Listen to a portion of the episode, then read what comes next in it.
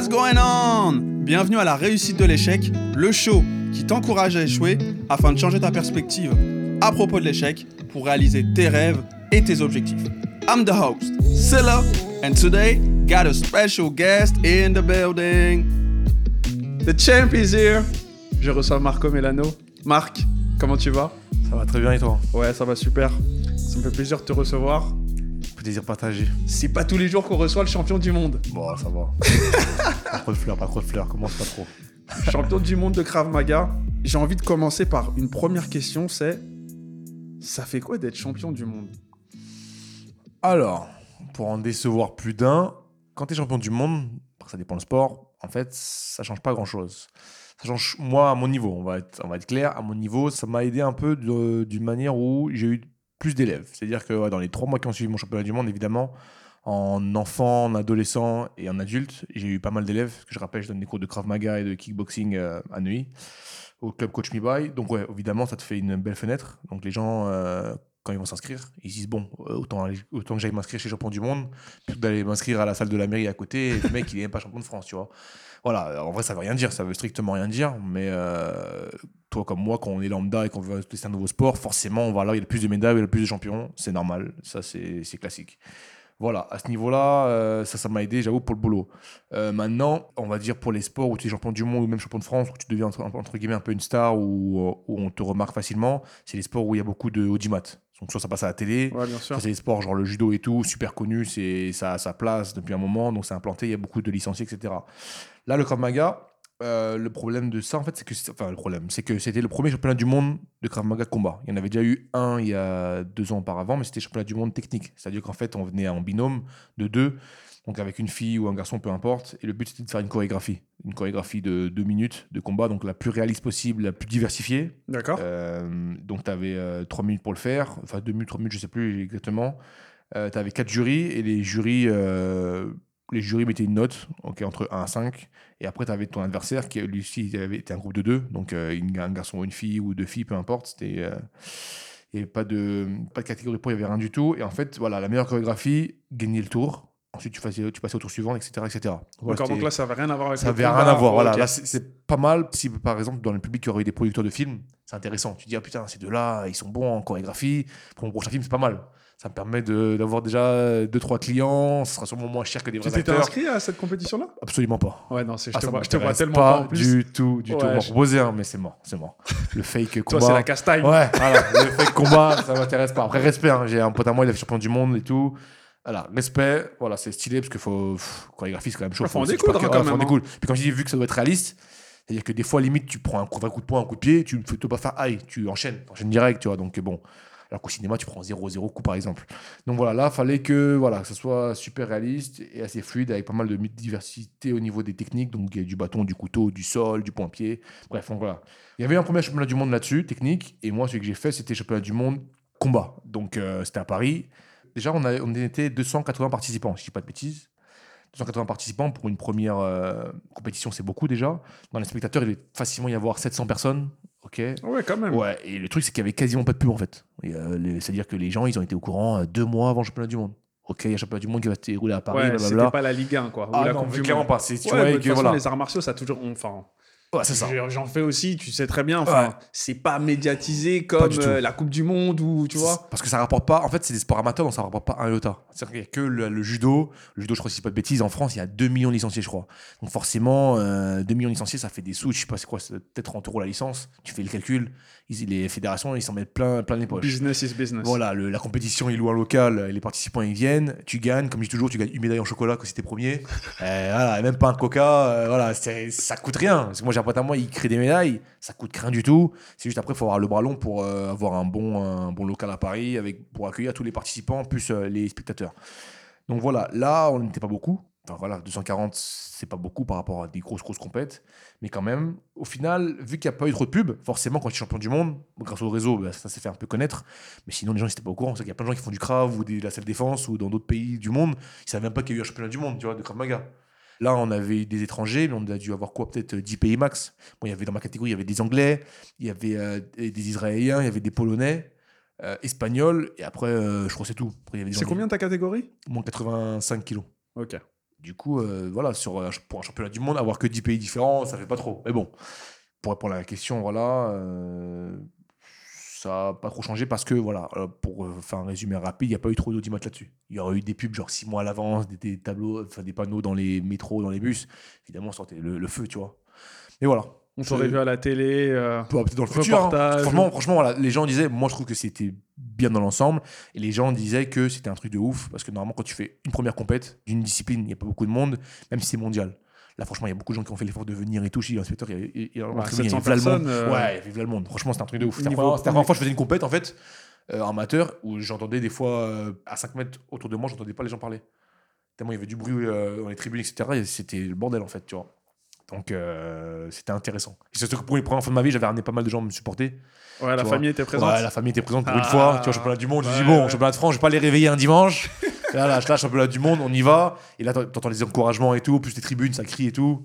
C'est lourd, ça donne de la force, tu vois, ça fait, ça fait stylé. Et comment on s'entraîne pour les championnats du monde? Parce que comme tu dis, c'est pas la compète du Ouais, dimanche où tu sais, t'y vas comme ça et puis bon, on y va et puis voilà. Même si je sais que toi, t'es un compétiteur, que t'as la gagne. Ouais, Quand tu décides de t'entraîner pour les championnats du monde, en plus, tu m'as dit que t'étais blessé, Yes. etc. Est-ce que tu peux un peu nous expliquer comment ça s'est passé? Exactement. Alors en fait, euh, quand tu entraînes sur un sport de combat, en, en général, hein, là je parle de tout le monde, après voilà, c'est comme ça en général dans tous les sports de combat quand tu as un bon coach, c'est qu'en fait tu vas t'entraîner par rapport aux règles de la compétition. Donc euh, voilà, par exemple en judo, tu vas durer deux minutes, euh, tu sais que si tu vas faire telle projection, ça va mettre tel point, tu sais que les, les, les- adversaires ils, ils auront tel style, donc voilà, tu fais en sorte. Là en Kamaga, grosso modo, c'était des rounds de 10 secondes, tu vois. Pendant 10 secondes, euh, le partenaire il m'agresse, enfin je, lui tourne le dos. Donc le partenaire, je le vois pas, l'arbitre il est face à moi, il me dit top, je me retourne et mon adversaire il m'agresse soit avec un couteau en plastique, soit avec un bâton, soit à main nue. Donc je dois vite me défendre de la façon dans laquelle il va m'attaquer, ok, du mieux possible. Ok, donc grosso modo, quand tu es agresseur, le but c'est de, tuer le, ton, ton- de tuer ton, partenaire. Parce que voilà, quand tu prends un couteau en mousse, si le mec tu lui mets trois coups de couteau, ben, euh, en, vrai, en vrai tu l'as tué. ok? Donc voilà, tu as quatre juges au- autour de l'arc de combat. Tu te fais agresser, donc tu es noté sur ta défense. Dès que c'est fini, le round de 10 secondes est fini, c'est à ton tour. Donc le mec te tourne le dos, tu prends une arme ou non, tu l'agresses pendant 10 secondes, et à la fin des deux rounds, euh, un round chacun qui a été agresseur, les juges vont élire celui qui a le mieux défendu. Et ça fait un point. D'accord. Tu vois, le premier arrivé à 3, il a gagné. Au premier championnat de France, c'était le premier arrivé à 5. Et là, des fois, c'était trop long. Des fois, les mecs, ils gagnaient 4-0. Ça remontait à 4-3. Ou des fois, le mec gagnait 4-0. Au final, ça, ça faisait 5-0. C'était trop long, tu vois. Ouais. On les a dit premier arrivé à 3. Bon, soit. OK. Et euh, voilà, ça se passe comme ça. Donc, euh, en fait, tu sais pas ce que le mec va te faire. Tu dois réagir vite, fort. Tu dois analyser rapidement et essayer de pas mourir, en gros. Tu vois, parce que quand le mec il prend le bâton et le couteau, euh, la mini-erreur, elle est T'es en fatale. mode survie, Alors, en voilà. fait. Alors que quand t'es en point pied, tu prends un coup de poing, un coup de pied, bon bah ça va. En vrai, euh, la chance pour que tu sois KO direct sur un coup, c'est que tu fasses 120 kilos. C'est les poids lourds, ça va vite. Donc voilà, en fait, ce qui s'est passé, c'est que premier combat, je m'étais mal échauffé. Parce que moi, je suis toujours un mec qui m'économise un peu, tu vois. Parce que j'ai un cardio un peu. je suis plus un sprinter qu'un marathonien. Donc je me suis un peu économisé. Et au final, premier combat, le mec qui m'a rentré dedans, il était super rapide. Et je lui ai mis euh, deux coups de pied de face euh, plein pot. Et vu que je m'étais pas bien chauffé, bah, mon ischio, ça, je crois que je me fait une mini déchirure. Voilà, donc je me suis une mini déchirure. Donc ça m'a j'ai senti, senti comme un petit, un petit pincement au niveau de la cuisse. Pour le premier combat, voilà, j'ai senti juste un petit pincement. Mais dès que le combat s'est fini, à froid, je, je boitais en fait. Je Ah boitais, ouais. je boitais de ouf. Donc au final, je pouvais pas lever la jambe plus haut que la, la hauteur de mon nombril, tu vois. Ce qui fait que euh, j'ai hésité grave à m'arrêter carrément. J'ai fait le premier Ah combat, j'ai j'étais, ouais, je me suis dit, bon, c'est bon. Je vais, comme je dis, je vais gagner une médaille en chocolat au pire. je m'en fous, je vais, je vais, ferai la compétition l'année prochaine et puis basta. Final, là, il y avait mon père qui était venu de Guadeloupe, il y avait mon oncle, il y avait trop de monde qui était venu. Ah, je sais pas possible, au moins je suis blessé, je fais ce que je peux, c'est pas grave. Euh, Tant que je prends pas de KO et tout, une blessure de ouf, je m'en fous. Et au final, euh, j'ai fait quatre combats en tout. Donc les trois autres combats, j'ai j'ai utilisé que mes points. Pas de coup de pied du tout, parce que dès que je levais l'avant, j'avais archi mal à mal de chien. Et ça l'a fait. Dernier combat euh, en finale, ben, j'envoie encore un coup de pied. En fait, j'ai envoyé trois pied dans, en, sur quatre combats, tu vois. J'en ai envoyé dans, les, euh, dans le premier combat et dans le dernier, dernière seconde du dernier round, je mets un high kick. Boum. Ah ouais, Je stand, high kick, paf, le mec il tombe, parfait, boum, champion, tu vois. Nickel. Et là, les Ah, gens. tu l'as quand même mis. Ah, je l'ai mis, je l'ai mis. Ouais, je- en fait, je dis, vas-y, c'est pas grave, on tente. Au plus, ma jambe, elle s'arrache. C'est pas grave, je suis en finale, je m'en fous, tu vois. Je l'envoie, boum. Le mec, il tombe, nickel. Euh, je t'enverrai la vidéo, ça va pas mal, elle est marrante. Bref, et au final, les gens, ils me disent, mais attends, mais t'es sérieux, t'étais sur une jambe et tout, t'as réussi à gagner. Je vois, mais écoute, moi, de base, je suis un mec un peu acrobat, c'est-à-dire que j'aime bien faire des coups de pied retournés, des coups de pied et tout. Si ça se trouve, euh, j'aurais pas été blessé. Peut-être qu'au deuxième combat, au troisième combat, j'aurais fait un coup de pied euh, artistique ou n'importe quoi, je sais pas, et j'aurais glissé. Ce qui est bien qu'un coup de pied, c'est que, ok, t'as beaucoup plus de force qu'un coup de poing. mais tu as le risque de glisser. Alors quand tu mets un coup de poing, va glisser. Euh, Au moins que tu te tapes sur une patinoire, euh, c'est compliqué. Donc tu risque de glisser. Et là, vu que c'est du Krav Maga, si le mec prend un bâton, un couteau, si tu glisses, il a le droit de continuer au sol, de, de te planter ou de mettre des coups de bâton et tout. Tu glisses, c'est fini. T'as pas le droit à l'erreur. Donc ça se trouve, j'aurais eu toutes mes armes, j'aurais glissé ou j'aurais fait un faux pas, et peut-être j'aurais perdu des rounds et j'aurais perdu le combat euh, facilement. Là, vu que j'étais, euh, j'avais pas de jambes, j'étais archi ancré, j'avais les pieds bien ancrés au sol, j'avais une bonne garde et tout. J'envoyais que mes points, pas de gestes inutiles, puisque voilà, avec les points, c'est beaucoup plus précis qu'avec les pieds. Pas pour rien handball, on a une petite balle au football, on a une grosse balle. J'étais super précis, super nickel, et euh, voilà, j'ai gagné comme ça. Ça se trouve, comme je dis toujours, ça se trouve pas blessé, j'aurais perdu. Tu vois, c'est ça, hein, tu sais pas, hein, tu vois. J'étais vraiment beaucoup plus concentré, là, j'étais vraiment grave concentré à mort, tu vois, pour les gens, les gens Ah, c'est sûr, là, t'es, comme tu as dit, tu étais dans l'efficacité. Ah ouais. T'as pas d'histoire de. Euh, voilà, on va faire des Ah, pas de super mesure. retournés Ah non, là, ou je sais pas quoi. fallait qu'il tue, là. Ah ouais. Non, là, c'était, euh, voilà, fallait y aller fort, vite. Et j'avais des gens, beaucoup de gens qui étaient venus m'encourager, donc là, j'avais Ça t'a fait quoi justement? Parce que c'est quelque chose que tu répètes plusieurs fois. Ça t'a fait quoi d'avoir ce, ce support de, de la famille durant cet Bah, instant? je- ça m'a fait, dans, dans ma tête, je me suis dit, si je perds, on s'en fout. Parce que quand tu perds, t'apprends tes erreurs. En sport de combat, faut voir comme ça, comme ça. Tu perds, t'apprends tes erreurs. Surtout, surtout si quelqu'un a filmé. Si t'as quelqu'un des proches qui a filmé, c'est parfait. Ça, tu peux voir. Tu dis, bon, ok, je manque de déplacement, je manque de cardio, je manque de puissance, je manque de vitesse, j'ai une garde pourrie, bref. Tu gères. Tu gagnes, tu parles pas. Tu parles encore moins. Tu perds, voilà, t'as de quoi faire. Euh... merde, C'était quoi la question déjà C'était quoi la question déjà Qu'est-ce que ça fait d'avoir sa famille, justement, ta famille Voilà. pardon, qui était là pour Voilà. t'encourager Voilà, je me suis dit, si je perds, c'est pas grave, mais au moins je donne le maximum. Vu qu'ils sont là, je peux pas faire mon combat, j'ai j'abandonne, et le deuxième combat, forfait, euh, mais chez les blessés. Non, je pouvais encore marcher, bouger, me déplacer. T'as des jambes en moins, mais t'avais quand même les bras, et je pouvais me déplacer, donc c'était pas, j'étais pas mode statique, tu vois. Voilà, j'avais j'avais mal quand je me déplaçais, mais c'était tenable. Donc je me suis dit, bon, on y va, et on verra jusqu'où ça donne. Voilà, jusqu'où ça, ça a donné euh, très très bien, c'était nickel. J'arrive en finale, je me dis, bon, bah voilà, une jambe en moins en finale. Voilà, on, est, on est parti. Et puis voilà. Il était de quelle origine ton adversaire? Le, encore en finale? Ouais. Un Martiniquais. Ah ouais, Martiniquais, tu vois, c'était le combat des îles. Combat des îles. combat des îles. Ah, c'est un pote à moi d'ailleurs, c'est un pote à moi, tu vois, euh, genre qui est deuxième dan en judo. Donc j'ai bouffé, j'ai pris deux, deux grosses positions sales en finale, j'ai bien bouffé le sol. Et euh, voilà, et lui là, bon, on va pas dire son nom, il aime pas dise son nom, c'est enfoiré, mais euh, ouais, en gros, il est euh, dans les forces spéciales là, en- à l'armée là, tu vois. Alors, il va rentrer. Ah ouais, donc t'étais pas en face, c'était pas de la non, pas- hein. non, non, non, en fait, c'est ça, regarde, moi, tous mes combats, on va dire, je les ai gagnés quasiment easy. Ok, quasiment euh, à chaque fois euh, 3-0, tu vois. Lui, pareil, de son côté, on était dans les branches extrêmes, tu vois, comme Dragon Ball Z. Il y avait Tenshinhan à gauche, et Goku à droite. Tu connais en Et- mode tournoi. Et, et lui, pareil, tous ses adversaires, il les a fait voler. Tous, il y avait même des mecs archi, il y avait des mecs qui faisaient 85 kilos. Tu les voyais, on dirait, ils en avaient 95, il les avait volés. Il est arrivé, gauche-droite, projection, ça volait violent. Bref, et il a tous violé, et en finale, euh, bah, j'ai gagné 3-2. C'est-à-dire qu'au final, je crois que j'ai gagné euh, 2-1, il a monté à 2-2, et justement, c'était c'était 3-2. C'était chaud. Ah, c'était chaud. Ah, c'était chaud, c'était chaud. Pour ça que je me dis, bon, j'avais que les points. Dernier round, on va retenter le high kick, hein, parce que là, ça va le calmer, et c'est parti, boum, et voilà, tombé direct, dernière seconde. Fort. Chance. Ouais, chance un peu, chance. Je sais pas. Ah, la chance, je sais pas. Ouais, je créer, regardais hein. Naruto il y a pas longtemps. J'ai recommencé il y a pas longtemps. Il y a un moment donné où il y a un truc de chance. C'était Sai contre son grand frère. Il faisait Ouais. lancer de kunai, etc. et à un moment donné, euh, il lance les kunai, etc. Et euh, Sai, il dit Oh, mais vas-y, euh, t'as eu de la chance. Et son grand frère, il dit Oui, la chance, c'est une compétence. Ah ouais. J'ai trouvé ça trop fort. Ouais, c'est pas mal, ouais. Tu vois ce que je veux dire genre, euh, Tu peux la rajouter. Tu vois, bah, Ouais, vois, ça se travaille ce C'est truc-là. vrai, c'est vrai, c'est vrai, c'est vrai, Donc, vrai. euh, ça me parle quand tu dis ça. Un peu, ça, ça se travaille un peu, c'est vrai. T'as as raison. Ouais, c'est vrai, c'est vrai. T'as toujours un facteur chance, mais c'est vrai qu'en fonction de l'entraînement que tu fais, etc., tu peux plus ou moins le- l'augmenter ou le minimiser. Euh, Ouais, c'est vrai. Carrément. Et ouf. justement, j'aimerais savoir, toi, comment est-ce que tu es tombé dans les arts martiaux? Parce que je connais ton amour pour, euh, pour cette discipline. Hmm. Qui t'a inspiré? Vas-y, balance. Ok, donc, si je dis pas de bêtises, il y a trois grands facteurs. On va dire que même quatre. Alors, le premier, c'est quoi? C'est que j'ai un grand frère, il a 7 ans de plus que moi. Donc, arrivé. Quand à voilà. Mathieu. Voilà, exactement. quand j'avais bah, 7 ans de plus que moi, donc quand j'avais 6-7 ans, lui, il avait 14-15 ans, logique, et euh, il voulait pas que son petit frère, ça soit un guignol. Donc, des fois, le soir, euh, on se levait dans la nuit, il avait des gants de boxe qu'on lui avait prêtés. Il lui mettait ses gants de boxe, et il se mettait à genoux. Moi, j'étais petit, donc je faisais sa taille. Quand j'étais debout, je faisais sa taille à genoux, lui. Moi, il me passait deux gants de boxe, lui, il prenait que un gant. Il dit, vas-y, on va se taper à une main. Manque de respect déjà, tu vois. Donc, il dit, vas-y, et il m'apprenait un peu les rudiments début, voilà, du début, tu vois. Lui, il allait plein pot, vu que c'était, euh, il était une main. Il m'emparait plein pot. On se faisait des petites guerres comme ça. C'est-à-dire qu'en fait, tu as deux choix. Quand tu prends un coup, c'est soit tu recules, tu dis non, vas-y, non à la violence, soit, soit tu m'en une, je t'en remets deux. Classique. C'est. T'as pas 36 000 solutions. Donc il y avait ça. En fait, de temps en temps, c'était des, petits combats.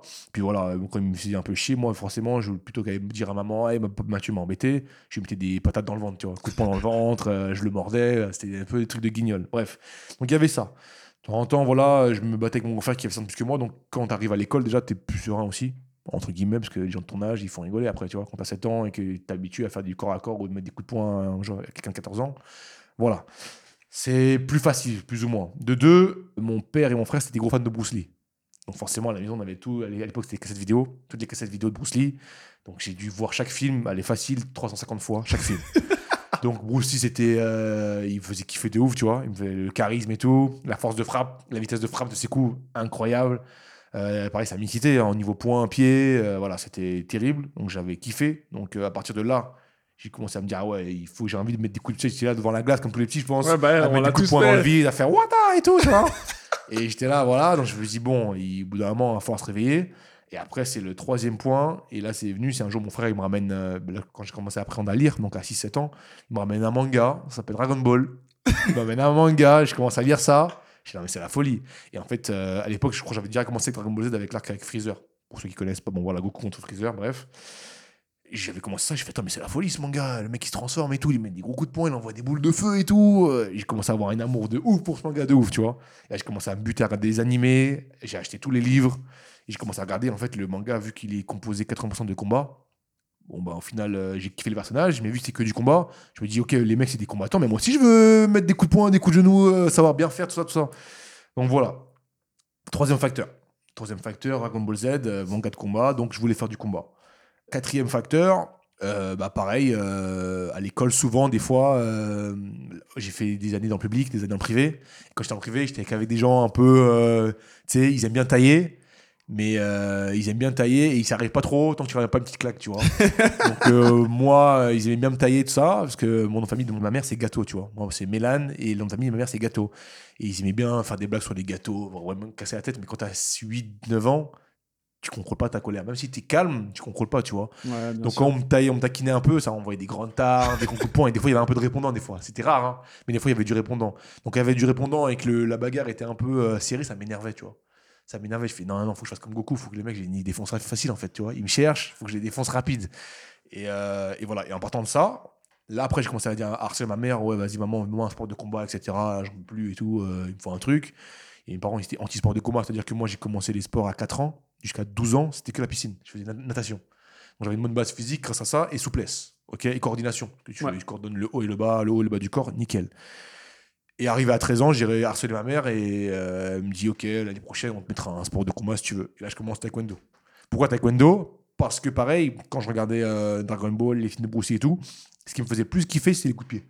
Quand je voyais Le coups jeu de pied- jambes, il est Voilà, jeu de jambes, voilà, Ah, jeu de c'est- jambes, je- coup de pied retourné. Tu vois, voilà, les coups de pied retournés, je kiffais de ouf. Donc, et ça, c'était. Donc, à l'époque, c'était quoi J'avais 12-13 ans, donc c'était à- ouais, c'était il y a 15 ans déjà, tu vois, t'imagines? Il y a 15 ans, donc à l'époque, c'était le début de YouTube et de Dailymotion. Donc, dès que tu mettais un truc sur euh, internet où tu mettais euh, coup de pied ou, euh, ou, ou best-of coup de pied, tu avais que des vidéos de taekwondo. Ouais, c'est vrai, que- c'est vrai ce que tu Voilà, dis. à l'époque, Je tu me avais rappelle. musique coréenne. Ouais, T'avais que forts. les Coréens qui faisaient des tricks, là, les tricks, les tricks c'est les, les figures acrobatiques euh, en faisant des coups de pied. Ils faisaient que ça, tu voyais des compilations de, en compétition de coups de pied retournés dans la tête et tout. Je fais, wow, mais c'est quoi ce sport de fou, tu vois? Je connaissais pas, hein, parce que à l'époque, il y a 15 ans, connaître quelqu'un qui faisait taekwondo, fallait le se lever tôt. hein. Ah, c'était soit athlétisme, soit judo, Ouais, euh, soit euh, foot. Hein. Fin, fin de l'histoire. Et du coup, je fais, attends, c'est un sport de folie. Je veux, moi, je veux me mettre un coup de pied comme ils font, aussi rapide. Je veux me déplacer aussi vite et tout. Donc voilà, on est parti après au Palais des Sports de Créteil. Il y avait une démonstration de taekwondo euh, à l'époque. Et bah voilà, j'ai dit, ah bon, vas-y, inscris-moi à ce sport. Et puis voilà, je me suis inscrit au taekwondo. Et j'ai commencé par taekwondo. Donc 4 ans de taekwondo, de 14 ans à 18 ans, si je dis pas de bêtises. Arrivé à 18 ans, bah, mon premier entraîneur, Max, lui, m'a dit Bon, bah voilà, c'est bien, tu as fait le tour maintenant, il serait bien que tu ailles voir d'autres disciplines. En gros, il m'a un peu viré, mais de la bonne façon. tu vois, il m'a dit Voilà, faut que tu prennes de la masse. Il m'a dit Va un peu à la muscu, faut que tu prennes un peu de masse, que tu des bons lombaires, des, un peu de pec et tout, et que tu fasses d'autres choses, la boxe, etc. Et il avait raison, parce que moi, je fais le tour de taekwondo. Taekwondo, c'est bien, mais tu vois beaucoup les pieds, tu vois. Tu vois que quand tu t'es énervé dans à l'école et tout, t'es bousculé, t'as première chose que t'as envie de faire, c'est d'envoyer un coup de poing. Donc, un coup de poing, moi je voyais, t'es lent, c'était pas fluide, c'était flingué quand tu vois, quand tu regardais les combats à la télé, des, sur les films et tout. Tu vois que c'était pas fluide. Donc, bref, je me dis, bon, bah, vas-y, on va faire la boxe, tu vois, on va essayer la boxe, tout ça, tout ça. Donc voilà, après, euh, j'ai commencé à essayer la boxe. Et en fait, là, c'était les années de lycée. Donc j'ai commencé à m'entraîner, rester un peu en taekwondo. Je me suis inscrit en club de boxe taille. Donc je fais de la boxe taille. Et je faisais du jiu-jitsu. Je faisais les trois par semaine. Ah ouais, chaud. Ouais, je faisais quasiment pas mes devoirs. Je faisais que sport de combat, en fait. Tu vois, J'allais à l'école, je finissais. Et je déposais mon sac. Je faisais 10 minutes de devoirs vite fait à l'arrache. Et je partais à l'entraînement. Du lundi au vendredi, j'avais ça. J'avais genre lundi euh, boxe taille, mardi taekwondo, mercredi jiu-jitsu, jeudi boxe taille, et non, jeudi taekwondo et vendredi boxe taille. Et moi, samedi, il y avait répétition taekwondo, tranquille. Je me rappelle. Je me préférais rappelle. dormir. Les week-ends, c'était mort, je préférais dormir. Et euh, donc voilà, ça a commencé comme ça. Et puis au fur et à mesure, euh, voilà, j'ai bah, vu que après j'ai fait de la boxe, donc j'étais un peu plus habile de mes points et en défense. Donc j'avais fait les points, j'avais fait les pieds. Il fallait travailler corps à corps, donc je faisais un peu du jiu-jitsu. Le jiu-jitsu, c'est un peu du corps à corps que au sol. Donc euh, le corps à corps debout, j'étais nul. Donc après, je commence à faire de la lutte, etc., etc. La chance que j'ai eue, c'est que voilà, mon pro- une prof de taekwondo, donc comme je disais, Max, c'est que lui, je sais pas si tu savais, mais lui, il était ceinture noire de quasi presque 8 sports de combat différents. Ah non, là, tu m'apprends un truc. Bah voilà, tu vois, il y avait taekwondo, karaté, franc combat. Franc combat, c'est un peu comme euh, du close combat, tu vois. Il était ceinture de Krav Maga aussi. Il avait euh, en boxe, en boxe française, je crois, t'as des gants. T'as- Ouais, ouais, ouais. Je, ne connais pas trop, gants rouges, gants or, bref, je sais pas. Il avait ça aussi. En gros, voilà, il, a- il avait au moins 7 il avait au moins sept ceintures noires. Son max, ça. Tu vois, voilà, Max, en fait, c'est pour ça que ça nous a bien formés parce qu'en fait, on faisait taekwondo, on faisait aussi plein d'autres sports. Ouais, ouais, mais c'est vrai que quand c'était Max, c'était vraiment, euh, comme tu dis, on défense, taekwondo, boxe on un voyait- peu. Exactement, Voilà. on voyait d'autres on choses. voyait d'autres choses. Et je sais pas si tu étais là quand on est parti faire un entraînement avec le Karaté. karaté. Karaté. Tu te rappelles Bien sûr. Ils nous avaient mis une Exactement. Parce que eux, ils avaient plus de cardio que nous. Je sais pas tu te rappelles. Ouais, ouais, c'est- leur entraînement était plus dur et même ils faisaient plus de combats euh, que nous. Il y avait plus de différences d'âge aussi. Ouais. Il y avait des gros gabarits, on avait que des fins quasiment. Ouais. Euh, on est que des fins, que des gros gabarits et nous on faisait beaucoup de combats et pareil on faisait des combats à la touche et c'était au pied. Ouais, ouais, C'était ouais. très à la touche, tu sais, on était très, on était bon. Nous on était un club, où on était bien souple. Tu vois, on était souple. Et au karaté, bah, tu vas plein pot. Tu Ils sont connus pour avoir un corps d'acier, tu vois. Donc, eux, ils y vont plein pot, ils utilisent plus les points. Donc, on a eu du mal. Quand on est parti au début, Je me rappelle. Pff, euh, je me rappelle, hein. Ah, dommage, je faisais pas de boxe à l'époque, hein, mais j'avais eu du mal, hein. Franchement, j'avais pris des bonnes peignes. hein. ouais, Et que Max, rappelle. je voyais, il roulait sur tout le monde un peu, tu vois. parce qu'il avait son background de boxe, Krav Maga, Jiu-Jitsu. Ouais, mais il, était, il est complet. Voilà. Il Donc, complet. on, était, on en a chié un peu, tu vois. Pourtant, les mecs, c'était pas très bon, hein, mais on en a bien chié. Mais c'est bon, ça faisait. Ça a bien travaillé l'esprit euh, à ce niveau-là, tu ouais, vois. je me rappelle. Vraiment, moi, c'était nickel. Tu vois, à cette époque-là, je me disais, putain, mais pourquoi il n'y a pas plus souvent d'interclubs comme ça Ouais, Tu je, je vois. m'étais fait la même remarque. Voilà, judo qui va rencontrer karaté. Après, justement, après, eux, ils sont venus, tu te rappelles, après, sont ils sont venus au club et beaucoup tout. moins nombreux. Dommage. ouais, bah. Ouais, dommage, dommage. Je voulais pas la revanche. Parce qu'il a revanche. C'était dur. Dommage, dommage, dommage. Mais du coup, tu vois, ça, tu vois, bizarrement, tu vois, tu vois, ça, c'est pareil, c'était il y a, il y a un peu plus de 10 ans. Et ben maintenant, sur YouTube, les vidéos de sport de combat qui marchent, les trois dernières années, c'est Aikido vs Karaté, Judo vs Ouais, euh, boxe c'est même pas forcément des combats. hein. C'est juste que tu as un expert de judo qui va arriver. Un expert, c'est un mec qui est ceinture noire troisième, troisième dan. Et tu auras un mec euh, boxe qui a fait genre euh, 8 ans ou qui a fait un titre. Et les deux vont se montrer une technique. Bon, alors moi, je te montre ma spéciale judo, moi, je te montre ma spé- ma spéciale boxe. Et bam, 5 millions de vues. Plein les poches. Les gens, ils kiffent et tout. Et nous, c'est ce qu'on faisait à l'époque. C'est ce qui Ouais, c'est vrai, c'est ce qu'on On n'a pas eu l'idée, c'est dommage. Non seulement on n'a pas eu l'idée, et de deux, je trouve c'est archi intéressant, ça t'ouvre l'esprit. En fait, c'est comme être dans une école ou dans ta classe, as, chaque personne c'est, elle vient d'un pays euh, différent. Tu as une culture de ouf, tu peux pas être raciste. Tu vois, tu vas apprendre à connaître l'Afrique, à connaître l'Asie, les États-Unis, c'est lourd. Là, c'est pas aux, aux arts martiaux. Si t'es que dans ton domaine, si t'es que dans le judo, que dans le karaté, t'es un peu entre guillemets raciste des autres sports de combat. Ouais, tu te Tu- fermes. Voilà, tu te fermes de ouf. Tu dis le mien c'est le meilleur, le mien c'est le meilleur, le reste c'est nul, et voilà, tu te fermes. Et bah c'est pareil euh, au niveau euh, contact euh, humain et contact sport de combat. Plus t'as de mixité, mieux c'est en fait. Tu vois? Donc c'est dommage, c'est dommage qu'on n'ait pas fait d'autres interclubs comme ça. Tu vois D'ailleurs, le seul interclub que j'avais fait, le deuxième en parlant de ça, c'était euh, à l'époque où je faisais du jiu-jitsu, pareil. On était parti dans un club qui était à, je crois, à Sartrouville. Et eux, pareil, c'était un club de, que de MMA à l'époque. Et pas de club MMA à l'époque. C'était ils faisaient que du MMA. Eux, C'était que la bagarre. Que la bagarre, que la bagarre. On était parti là-bas et on avait fait genre une heure et demie que de combat avec eux. C'était la guerre. On était tous rentrés avec des et Ah, tout. c'est ce que je me, je me doute. Et, euh, et c'était intéressant quand même, tu vois, parce qu'il y avait une bonne ambiance, tu vois. On, tout le monde était à bonne ambiance, on se faisait la guerre, mais ça se faisait des bisous et tout. On était, voilà, le, le prof il a fait exprès de ramener des gens qui savaient qu'ils allaient pas. Oui, bah, quand tu vas là-bas, tu sais que Voilà. voilà, tu vas apprendre des coups. Enfin, de toute façon, c'est- voilà. c'est la base. Les échanges, Quand- bah, bah oui, quand tu t'inscris à un sport de combat, enfin, à un moment où tu payes ta licence, Ouais. t'acceptes de te blesser, t'acceptes de, tu vois, de saigner les bleus, etc. Ouais, Parce que c'est ça, vrai, ça c'est fait, vrai. ça fait partie du ça jeu, fait tu partie vois. du jeu, ça fait partie du jeu. C'est comme ça. Voilà, mais ça c'était vraiment hyper intéressant. C'est dommage que les gens ne le font pas assez. Parce que comme je dis en général, les gens ils restent fermés. En fait, ton prof, si quand dans, dans sa jeunesse il a fait plusieurs sports de combat où il a des, des ceintures différentes, automatiquement ça va en, tu vas le voir dans, pendant les entraînements, tu vas faire des trucs différents et il va plus ou moins essayer de t'orienter vers d'autres Ah choses. oui, en plus, Ça, le réseau. Et Voilà, même le son- réseau. Déjà, son Exact. ouverture d'esprit, comme tu l'as dit. Et puis le réseau, tu vois, comme Max, il a été capable de t'orienter. Ah fais ouais. plus vers ci, fais plus vers ça, etc. etc. Exactement. Bah, je sais pas si tu te rappelles, mais des fois, avec Max, il nous faisait des trucs de self-défense. Par exemple, tu m'attrapes le poignet Ouais, et je devais sortir Ouais, ouais, ouais. sans frapper. Exactement. Bah, je sais pas, tu, bah, maintenant, tu- maintenant, tu vas être au courant. Et bah, ce qu'il nous montrait, c'était des trucs de la ceinture verte de Krav Maga. C'est-à-dire qu'en Krav Maga, la ceinture verte, c'est que des trucs genre en mode tu m'attrapes, je sors sans te frapper. Et ben, on en faisait déjà en taekwondo. Parce que vu que Max était déjà la ceinture noire de Krav Maga, bah, au final, on faisait déjà du Krav en fait euh, en taekwondo. Et moi, c'est ce que moi je trouvais ça grave lourd. Et bah, tu tu faisais déjà du Krav. Tu faisais un peu de moi, Krav après, je l'ai montré à mes potes en cours. Ouais, moi aussi. Toi aussi Ah, bah, bien je sûr. Et je kiffais. Je disais, vas-y, Marc, Moi aussi, exactement. Il me disait, ouais, Bah, mais c'est grave lourd et tout. Quand j'arrive, quand j'ai commencé le Krav et je connaissais rien du tout et qu'on arrive à la période, euh, bon les gars, on va apprendre les gestes fins, donc voilà, on vous agresse, là, on, frappe pas, on sort. Je dis, attends, mais je connais ça. Et voilà, c'est les trucs de Max. Parce qu'on avait une richesse d'expérience au niveau art martial qui était très bien et on s'en rendait pas compte. C'est très bien. On était dans le turfu sans le savoir. Précurseur de ouf. Ah ouais, putain, faut que je la rappelle, on fasse un petit resto dès que ce sera Ouais, ouvert euh, carrément. après le Corona. carrément, parce que, carrément. Shout out to Max.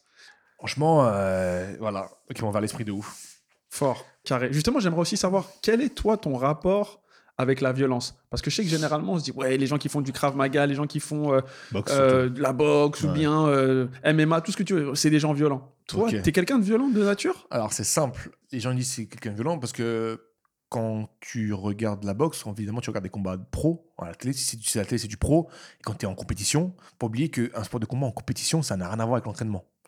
Quand tu as l'entraînement, tu t'amuses à jouer le combat, tu pratiques le combat. Quand tu es en compétition, là tu combats. Si le mec tu vas mettre KO dans les 10 secondes, et il va à l'hôpital, tu t'en fous. Tu... Moins tu prends de coups, et plus tu finis tôt, mieux c'est. Tu rentres tranquille, tu finis tôt, voilà, tu prends ta paye, tranquille. Donc évidemment, ça fait barbare. Parce que tu arrives, tu vois les mecs qui mettent leur vaseline et tout, ils sont gras, ils sont, ils sont balèzes, ça, ça, ça envoie chaque coup si t'envoies ta vie. Alors vraiment, c'est pas ça. Quand on s'entraîne, nous, on n'envoie pas notre vie, on va se baisser tout le temps. Donc, de une, forcément, voilà, ce que tu vois à la télé, c'est totalement différent, mais vraiment différent de ce qu'on fait en club, peu importe le sport de combat. C'est total, ça n'a rien à voir, de un. De deux, de base, les sports de combat, c'est aussi fait pour les gens, comme tu dis, les gens nerveux. Donc, euh, à l'école, qui veulent se battre avec tout le monde, ou qui C'était veulent, grave euh, mon cas. voilà, qui Quand veulent se battre avec tout le monde ou qui veulent euh, prendre le goûter des gens. Enfin, tu connais les trucs de cons là, raquetés de ça. Donc voilà, si les parents le voient ou les profs le voient, ils vont en parler aux parents et tu vas mettre au sport de combat. Mm. Et au final, on te dit les sports de combat, ça te calme. Pourquoi? Parce que quand tu arrives au sport de combat, peu importe le sport, bah, surtout en boxe, et ben quand tu vas commencer, à moins que tu sois un surdoué, ça peut arriver, quand tu vas commencer, tu auras forcément au moins 5-6 personnes dans le club qui seront meilleures que toi. Largement, mais dans tous les niveaux, en cardio, en technique, en force, et qui ont meilleur mental. Donc quand tu vas faire des combats avec eux, si tu fais le mec comme si tu, faisais, tu, pensais, tu penses à tes victimes de l'école, bah, tu vas Tu vas prendre cher. Tu vas prendre cher de ouf. Donc au final, non seulement ça va t'apprendre qu'il existe plus fort que soi, donc au final, d'apprendre à respecter les plus forts et de pas les emmerder, parce qu'ils pourraient faire euh, ce que toi tu fais à l'école, emmerder les plus faibles, ce qu'il ne fait pas au club, de une. De deux, le fait que tu fasses des combats avec des gens de ton niveau et ou plus fort, ça te demande beaucoup d'énergie. C'est-à-dire que quand tu rentres chez toi, tu es cassé.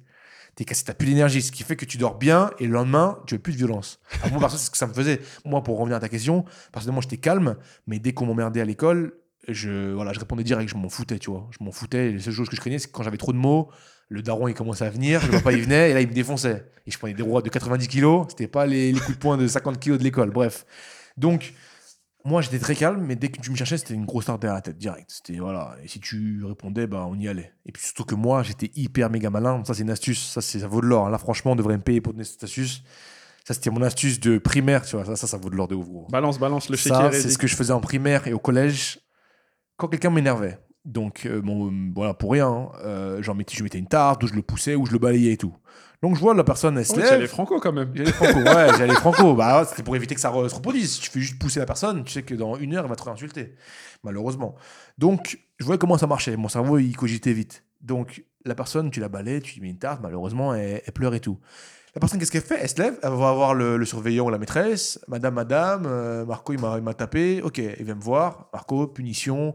Tu vas faire une punition, tu vas aider au devoir, ou bref, tu vas aller dans le coin, peu, importe. Je fais, ah, ça marche comme ça. Donc, une personne, une personne va voir un grand, va balancer et la personne est punie. Je fais OK. À partir de ce jour-là, je crois que c'était en CE1. hein. À partir de CE2 et tout, dès que quelqu'un m'énervait, dès que je mettais une tarte ou quoi, ou une balayette, là c'est de l'heure les gars, dès que je mettais un coup, la personne, le temps qu'elle tombe par terre, qu'elle se relève et qu'elle pleure, je faisais quoi? Moi je me mettais une grosse claque. J'avais une mini larme aux yeux, je courais vite voir le surveillant en premier. Je disais Madame, madame, il m'a tapé. Donc au final, tu m'emmerdais, je te défonçais, j'allais voir le surveillant, je disais, j'inversais les rôles, je disais que toi tu m'avais tapé et toi tu étais puni. Donc tu prenais une raclée et tu étais puni. Voilà, donc je faisais ça tout le temps. Double punition. Double punition. C'est trop facile en fait. Je sais, je sais pas pourquoi personne n'a eu l'idée. Mais moi je voyais, j'étais le seul à faire ça. Je te mettais un coup et j'allais j'allais balance. Et donc voilà, j'étais tranquille. Non seulement je me vengeais et en plus plus punition, magnifique. J'ai fait ça de, je crois, de, de 9 ans jusqu'à euh, 14 ans. Voilà, hein, pendant que tu es là, tu pleures et t'es par terre à te relever, bah, j'étais déjà euh, Ça me fait au penser à un épisode de Malcolm. Il y a un épisode dans Malcolm où euh, je crois que c'est Reese Ouais. Je crois que c'est Riz qui fait une phase comme ça. C'est, elle est extraordinaire cette. Bah, euh, tu vois. Et euh, moi, j'ai jamais vu nulle part, mais je me suis dit, bon, bah, si ça marche comme ça, on essaye. Et ça a marché, c'était magnifique. Ça m'a sauvé la vie, ça. Parce que sinon, j'aurais eu tellement de mots, je me serais pris tellement de raclés par les parents parce que euh, un tel, euh, Marco a frappé un tel et tout. Laisse tomber, si c'était pas prêt, j'aurais été viré et tout. Carrément, j'aurais été viré, je pense. Bon, voilà. hein. Et ça t'a donc plus euh, permis de te, Canalisé. ouais, de te canaliser la maîtrise de soi? Ce qui m'a canalisé, comme je te disais, c'était quand j'étais taekwondo ou la boxe, c'est que quand je faisais des combats contre des mecs euh, qui étaient plus forts que moi ou de mon niveau, pendant 2-3 jours, moi, dans ma tête, je voulais pas entendre parler de violence. C'est-à-dire, j'étais tellement mort, j'étais tellement concentré en mode putain, faut que je m'entraîne, faut que je travaille mon cardio, faut que je travaille ça pour que lui, il m'a défoncé la dernière fois, faut que la prochaine fois, ça soit plus la guerre, ça soit plus serré ou à la fin d'année, t'es mort, faut que je sois plus fort que toi. J'étais tellement là-dedans et tellement fatigué de mes euh, entraînements que quand t'arrives à l'école ou euh, à la maison, dans tous les jours, tu réfléchis à quatre fois avant de t'énerver en fait. Tu vois, tu gardes ton énergie pour le sport. En fait, ton énergie, voilà, vu que quand t'es énervé, que t'as envie de taper quelqu'un ou quoi, quand t'es un peu barbare, ça te coûte de l'énergie. Cette énergie-là, j'essaie de la garder vraiment au maximum pour le sport de combat. Donc voilà, ça m'a grave calmé. Ça m'a grave calmé de ouf. De toute façon, si moi de moi j'étais calme, je tapais que comme m'emmerder. C'était très rare. euh, arriver à ça, à partir de 14 ans, c'était rare. C'était avant. Quand on est petit en France, on aime bien se moquer pour rien. On est un, on Ouais, a- mais de toute façon, quand on on, a est un bon peuple, court, on a- tu vois. on a un bon, bon- on a un bon peuple, on est bien taquiné. Donc, euh, si t'es faible mentalement et tout, c'est compliqué, tu vois. T'as beaucoup de gens à 9-10 ans, ils, ils- tu vois, tous les soirs, ils rentrent chez eux, ils pleurent, ils veulent pas aller à l'école. euh, C'est triste, tu vois. Moi, ça m'arrive pas, je suis content. Ça m'arrive à mon fils demain. Je lui dis, t'inquiète pas, ça va être un loup plutôt qu'un mouton. hein. je lui dis, écoute, fiston, euh, je lui dirai mon astuce avec le surveillant, là. Je lui dirai, écoute, tu prends un coup, tu lui en mets deux. Hein. Je lui dis, moi, j'ai un pote, euh, pas de problème. Par contre, si, jamais j'apprends que c'est toi qui as commencé, alors on va mettre les gants, je vais te démonter hein, à la maison, tu vois. Mais euh, voilà. Sans c'est ce qu'on dit, on te dit quelqu'un qui t'embrouille H24, il faut lui faire comprendre que t'es pas la bonne victime, quoi. On va voir ailleurs. Le seul moyen, malheureusement, c'est la violence. Et les bons mots, euh, ça change rien sur quelqu'un qui t'a vu en mode victime, euh, qui veut profiter de toi, ça, ça servira à rien.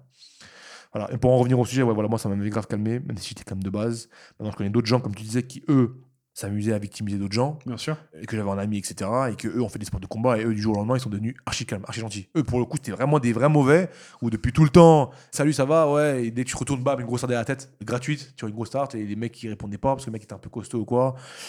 Et voilà, et ces personnes-là, quand ils ont commencé à faire de la boxe, etc., ils ont arrêté. Ils ont arrêté de maltraiter les gens, ils sont devenus plus calmes, euh, parce que pareil, ils ont, ils ont, aller boxer comme moi, ils ont dû se faire, dû se faire défoncer soit par le prof, soit par Ah, les autres. ça, exactement. Et au final, tu gardes ton énergie et t'es plus calme, puis voilà, c'est tout. hein.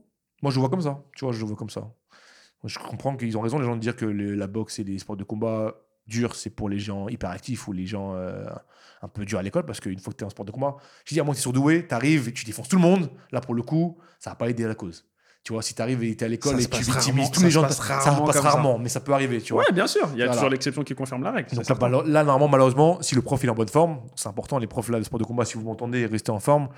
Là, faut corriger le petit. Parce que si le petit il arrive et qu'il défonce tous vos élèves, et que s'il a une, il a une mauvaise attention ou il a, une, euh, il a pas un bon esprit, bah, c'est compliqué, ça va faire qu'empirer. Lui, il va dire je suis meilleur tous les temps et je continue ce que je fais.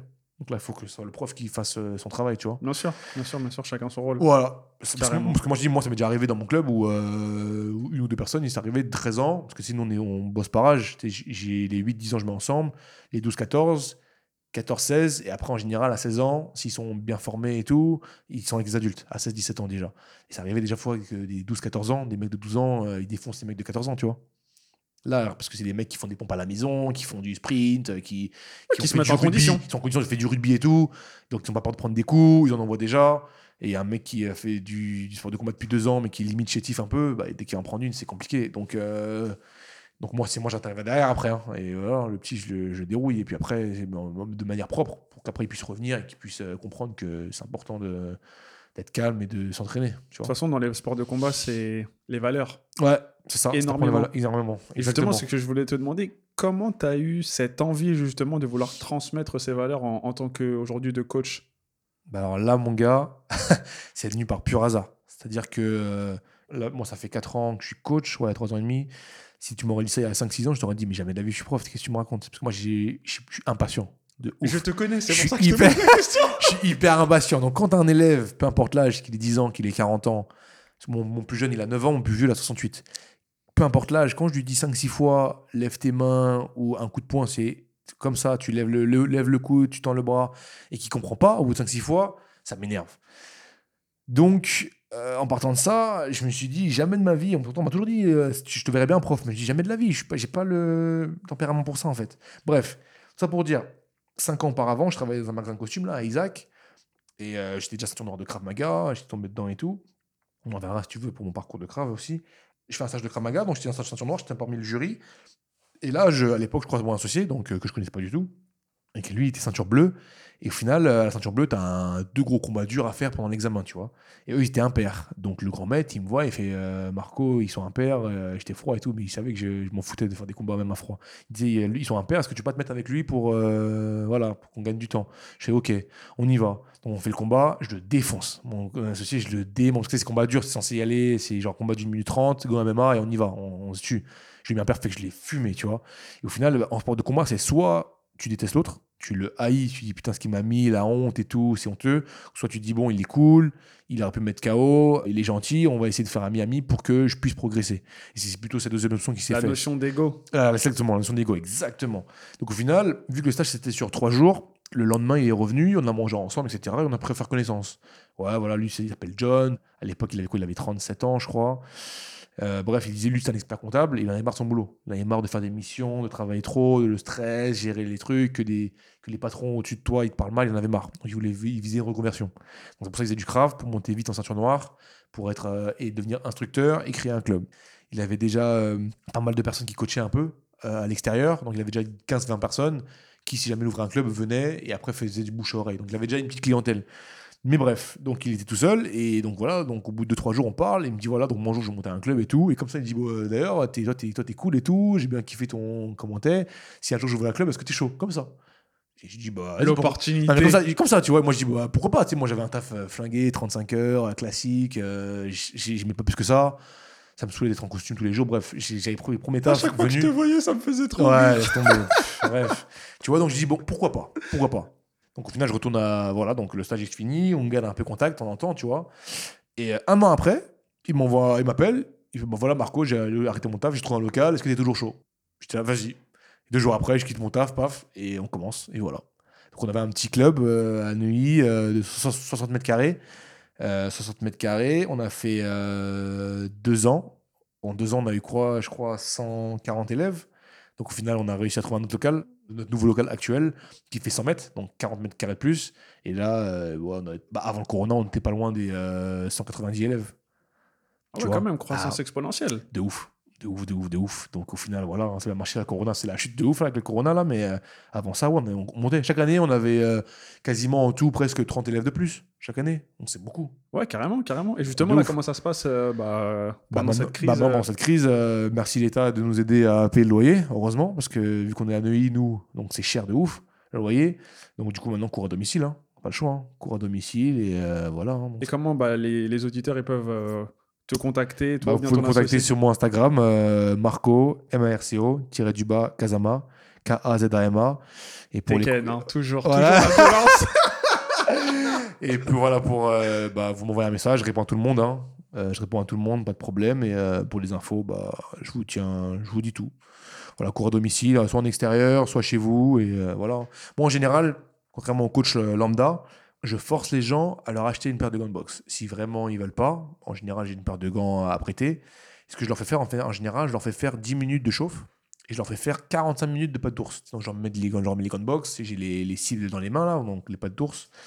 Et je leur fais faire de la boxe. Je fais initiation de boxe. En fait, j'oblige initiation de la boxe. Parce qu'il y a beaucoup de gens qui disent Ouais, la boxe, c'est pour les barbares. J'ai pas, j'ai jamais, boxé. Moi, je suis quelqu'un de calme, je tape pas, etc. J'en fais ça, ils kiffent. J'en fais 20 minutes, ils kiffent Oh, la boxe, c'est chambé, c'est lourd et tout. Et là, ils sont amoureux. Et là, au final, là, ils me, ils me rappellent. Alors que si j'arrive et j'en fais un cours lambda de, de sport, bah, autant aller sur YouTube, en fait. Tu vois, sur YouTube, maintenant, tu as plein de programmes, des gens qui sont beaucoup plus spécialisés que moi, qui s'y connaissent, qui te font des programmes de ouf sur 4 semaines, 5 semaines. Bon, évidemment, c'est une vidéo, donc c'est toujours moins. euh, Il y a moins d'interaction. T'as voilà, t'as moins d'interaction, t'as moins l'envie que quand quelqu'un est avec toi. Mais voilà, là, quand c'est de la boxe, c'est intéressant. Donc, moi, en général, quand je vais chez les gens, je leur fais 15 minutes de chauffe, 45 minutes de boxe. Après, sauf quand c'est vraiment des gens, ils disent ils sont en surpoids et tout, ils sont là, moi, je veux me remettre en forme, je m'en fous de la boxe, voilà. Après, en général, j'essaie de les remettre en forme via la boxe. C'est plus simple. Donc voilà, moi en général, c'est ça, c'est 80% de mes coachings, c'est je vais à domicile et je leur fais des pattes d'ours. Je leur fais même des combats. Je prends mes gants, je leur apprends les petits combats, on fait des combats euh, euh, marrants, à la touche et tout, et on rigole. Donc voilà, Corona, cours à domicile pour l'instant. D'accord. Écoute, un plaisir de t'avoir reçu. Pas de souci. Ma dernière question pour toi, Marc, avant de te laisser. Quelle est ta définition de l'échec? Bah, la définition de l'échec, tu avais la version courte ou la version longue? La version que tu veux. Alors pour moi, l'échec, c'est hyper important. En en fait, dans tout. C'est-à-dire que ce soit niveau euh, travail, niveau sentimental, même niveau euh, malheureusement euh, famille, quand tu as un décès et tout. je trouve que c'est bien parce qu'en fait, enfin, c'est bien oui et non. Parce qu'en fait, c'est simple. Quand tu as un échec, c'est soit tu vas faire une dépression, donc qui va prendre plus ou moins une certaine longue durée ou courte, peu importe, ou soit ton cerveau il va faire, il va se retourner et tu vas essayer de contrecarrer ça de manière à essayer que ta vie soit meilleure. C'est-à-dire que par exemple, quand tu envoies beaucoup de CV dans un endroit pour travailler, si tu as 15-20 échecs, soit tu vas dire bon, je vais faire une nouvelle formation ou un nouveau truc pour euh, trouver ça plus facilement, soit tu dis bon, euh, j'ai ok, j'ai bac plus 2 en temps, mais je trouve aucun travail ou on veut me payer une misère. Peut-être qu'on m'a toujours dit que j'étais bon en chant ou que j'étais bon en sport de combat. Peut-être que je devrais commencer à faire une reconversion là-dedans et voir ce qui se passe. Et bam, peut-être tu deviens champion. L'échec peut te permettre de, au final, plus réfléchir à toi, tes compétences, enfin en quoi tu es bon, en quoi tu es mauvais, parce que moi je pars du principe, on est tous talentueux. On est tous nés avec un talent, maintenant il faut savoir lequel. Il faut savoir lequel. C'est-à-dire que même si tu es moche, tu es beau, ou je sais pas, tu es nul en sport, ou tu es nul en maths, tu es forcément bon en physique, en SVT, ou tu es bon en chant, ou tu es archi-manuel. Peut-être c'est bon en construction, tu peux être architecte, ou tu es bon en informatique. Forcément. Maintenant, il faut trouver le talent. Pour moi, c'est ça le plus dur. C'est que l'école, euh, ils galèrent, c'est un peu la merde. Voilà, c'est qu'il faut trouver ton talent. On a tous un talent, c'est sûr et certain. Pour moi, l'échec peut te permettre de révéler ton talent. Parce qu'en général, là où tu es bon, où tu es très bon, bah, t'as pas d'échec en général, ou des mini, pas des trucs de ouf. Donc voilà, pour moi, c'est l'échec, c'est révélateur de ton talent. Par exemple, niveau sentimental, euh, si tu as une rupture amoureuse, et ben, pour ma part, quand tu en as une, j'ai l'impression qu'après, tu apprends à mieux connaître la femme. Tu vois, les ruptures amoureuses m'ont fait mieux connaître les femmes, largement. Dans certains travails, quand ça me plaisait pas, je cherchais ailleurs.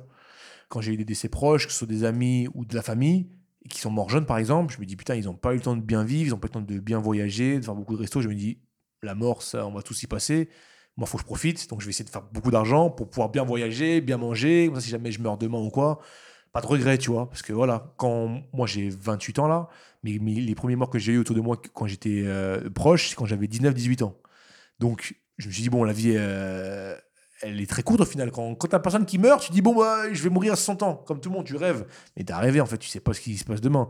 T'as 0,5% de chance de mourir du corona, comme t'as autant de chances de te faire mourir écrasé ou de, dans la nuit de mourir d'une crise cardiaque, tu vois. Donc voilà, quand tu penses à tout ça, peut-être, ou non, comme moi ça a été le cas, ton cerveau va commencer à travailler et tu vas commencer à créer des choses ou à réfléchir à des trucs plus importants pour ton futur. Bon, en tout cas, ça m'a fait ça. Moi, tous mes échecs, en tout cas, ils m'ont fait du bien de ouf. Comme euh, Steve Jobs, etc. Si je dis pas de bêtises, je crois que Steve Jobs, il a été refusé à plus de 10 tafs. Je crois qu'il a ouvert 5 boîtes avant le truc d'Apple, etc. Là. Il a ouvert 5 boîtes et tout avait fait un échec de ouf. La sixième, regarde maintenant Apple et tout, bon ben voilà, on sait qui il est. Mais voilà, le mec a eu des échecs de chez échecs, tu vois. Euh, voilà, c'est pour moi, c'est un exemple. Tu vois, c'est-à-dire que je crois les plus grosses fortunes, que ce soit en musique, euh, sport et tout, ils ont tous commencé par l'échec. Même les champions du monde, hein, champions du monde, euh, Krav Maga, ce que tu veux, kickboxing, MMA, bah, beaucoup, euh, ils ont des échecs avant. C'est que ça, c'est rare quelqu'un qui vient du milieu aisé, qui a eu tout sur un tapis rouge, qui réussit. C'est rare. Parce qu'il n'a pas la fin. Quand tu as un échec, justement, tu as faim au bout d'un moment. Tu es énervé. Si comme je dis, l'énervement, tu l'utilises à bon escient. Et là, tu as faim. Et, euh, là, voilà, c'est parti. Là, tu. Quand je dis, là, tu essaies vraiment de faire jouer ton talent. Voilà, donc c'est ça le truc, c'est qu'il faut trouver. Moi, depuis tout petit, comme j'ai dit, on m'embêtait, coup de poing dans la tête, boum, euh, parcours répondant, même quand il y en avait, voilà, jamais perdu euh, à l'école les combats, tu vois, jamais. Donc, quand j'ai dit, j'ai commencé le sport de combat à 14-15 ans, mes parents, ils auraient vu ça plus tôt. Peut-être, j'aurais imagine, j'aurais commencé les combats à 8 ans. Peut-être, hein, pas sûr. Peut-être que j'aurais été deux fois meilleur que maintenant, j'en sais rien. Peut-être que j'aurais stagné à 15 ans, peut-être que mon niveau à 15 ans euh, m'aurait fait stagner, euh, je sais pas. Peut-être que j'aurais été beaucoup plus fort. Pendant ce temps-là, jusqu'à 14 ans, je faisais que des sports qui m'intéressaient pas, euh, des trucs que j'avais pas envie de faire. Donc forcément, moi, je suis du type où quand ça m'intéresse pas, je suis nul. J'y mets le strict nécessaire et voilà, je me, je contente de ça. Dès que j'aime bien, c'est parti. Faut que je sois pas forcément le meilleur, mais au moins l'un des meilleurs. Faut toujours dans les 5 premiers. Dès que j'aime un truc, tu vois. Top 5. Voilà, exactement. Top 5. Boum. Direct. C'est ça. Donc voilà. Donc tu vois, voilà. Moi, je pense que ça, c'est hyper important. Et c'est qui- c'est ce qu'il faudrait faire, je pense, en France dans les années à, à venir, là. Mais peut-être euh, on sera mort d'ici là, hein, en 50 ou 100 ans. Mais trouver un système où à l'école, euh, réussir à toi, t'es bon à ça, toi, t'es bon à ça. Tu vois, pareil, en France, on est très tabou sur euh, l'âge et sur les salaires. Tu vois, moi, jusqu'à 18 ans au lycée, je savais pas quand t'es médecin, tu gagnes tant. Je savais pas quand t'es dentiste, tu gagnes tant. À moins quand t'es des parents dedans, tu vois. En général, les dentistes ou les euh, médecins, etc., les nouveaux dentistes, les nouveaux médecins, c'est déjà des gens où dans leur famille, ils ont un oncle, un père qui sont là-dedans. Donc, ils savent qu'il y a beaucoup d'argent qui rentre, etc. Donc, quand ils vont à l'école, déjà, tu as 15 ans, 14 ans, tu dis, bon, euh, moi, je vais faire médecin parce que tu sais déjà que tout ce que ça va t'amener. Comme quand t'es petit, tu vois le foot, tu vois, aimes le foot, tu dis, moi, je veux faire footballeur, que tu sais que tu, voilà, c'est kiffant et tu gagnes beaucoup d'argent. Moi, je savais pas, moi. Moi, il y a 18 ans, quand j'ai vu qu'un policier, euh, il gagnait 1500 euros par mois, qui fait des 40 heures par semaine minimum, j'ai dit, c'est une blague ou quoi? C'est une blague. Ils font du TikTok, 5 euh, heures par tous les deux jours, ils font 6 000 euros par mois. Tu vois Je me dis, non, faut arrêter, tu vois. Donc voilà, donc euh, en vrai, non, c'est compliqué. Il faut parler d'argent. L'école, ils abusent, il hein, faut parler d'argent. J'étais pote à moi, regarde, regarde dernier, dernier point. Quand j'étais au collège, peut-être moi c'était une prof qui était des Mongols à cette époque, mais il te disait que quand tu arrêtais l'école en troisième, ou que tu faisais un truc genre manuel, genre euh, couvreur ou euh, plombier, il disait que tu étais un con. Alors que moi, quand j'avais 16 ans, j'étais pote à moi, ils ont arrêté l'école à 16 ans, ils ont fait plomberie, arrivé à 19 ans, donc 3 ans après, ils ont fait leur école et tout. À 19 ans, ils gagnaient déjà 2500 euros. Moi, j'étais là, je venais de finir les cours, je prenais un travail euh, au centre, n'importe où, je gagnais 1400 euros, 35 heures par semaine. Lui, il avait arrêté l'école à 16 ans, à 19 ans, 20 ans, il roulait déjà en BM, il avait 2700 euros par mois avec sa plomberie. Et l'école, on te disait, plomberie, c'était un truc de cassos, t'avais pas de cerveau et tu gagnais pas d'argent. Mais qu'est-ce il disait n'importe quoi. Un métier très respectable, on en a tous besoin. Et on en a tous besoin, mais même tu gagnes beaucoup d'argent. Euh, je pense qu'à l'école, tu dis, bon, regardez, tel métier, vous gagnez tant d'argent, tel métier, vous gagnez tant d'argent, t'inquiète pas, ça va motiver plus d'un. Donc voilà, c'est malheureux, mais faut qu'il faut faire un truc à ce niveau-là. faut se décoincer là. faut se décoincer le cul là au niveau des salaires et au niveau des âges là. En France, tu parles d'âge, tu parles de salaire, les gens on dirait tu parles de mort, tu vois. Ça fait un froid. Bref. Enfin moi, voilà, moi je suis plus là-dedans. Je te dis, moi j'ai tous mes échecs m'ont bien un cerveau, ben, un vrai cerveau d'adulte là, je suis bien. Et voilà, c'est ce que j'essaierai de retranscrire tout à mes amis ben, comme toi, euh, ben là, euh, bah, toi pas de tabou, mes futurs enfants, mes amis hyper proches, ta famille. Tout ce que je te dis, je leur dis la même chose, tu vois. Quand je dis le plus important pour moi, c'est, j'ai les gars ou les meufs, vous avez un talent, trouvez-le. Fin de l'histoire. Tu fais ton truc, faut, voilà, faut, faut, faut trouver la bonne méthode. Bon courage à Merci pour la version longue, Marco. Ouais, ça, ça fera long. J'espère que ça va vous plaire en tout cas. Je te remercie énormément. Pas de souci, quand tu veux. Until next time, faire more, faire better. Let's go! T'as aimé le show et tu souhaites nous soutenir? Mets un commentaire et ton meilleur 5 étoiles sur Apple Podcast. Thanks for the love and support. I appreciate it.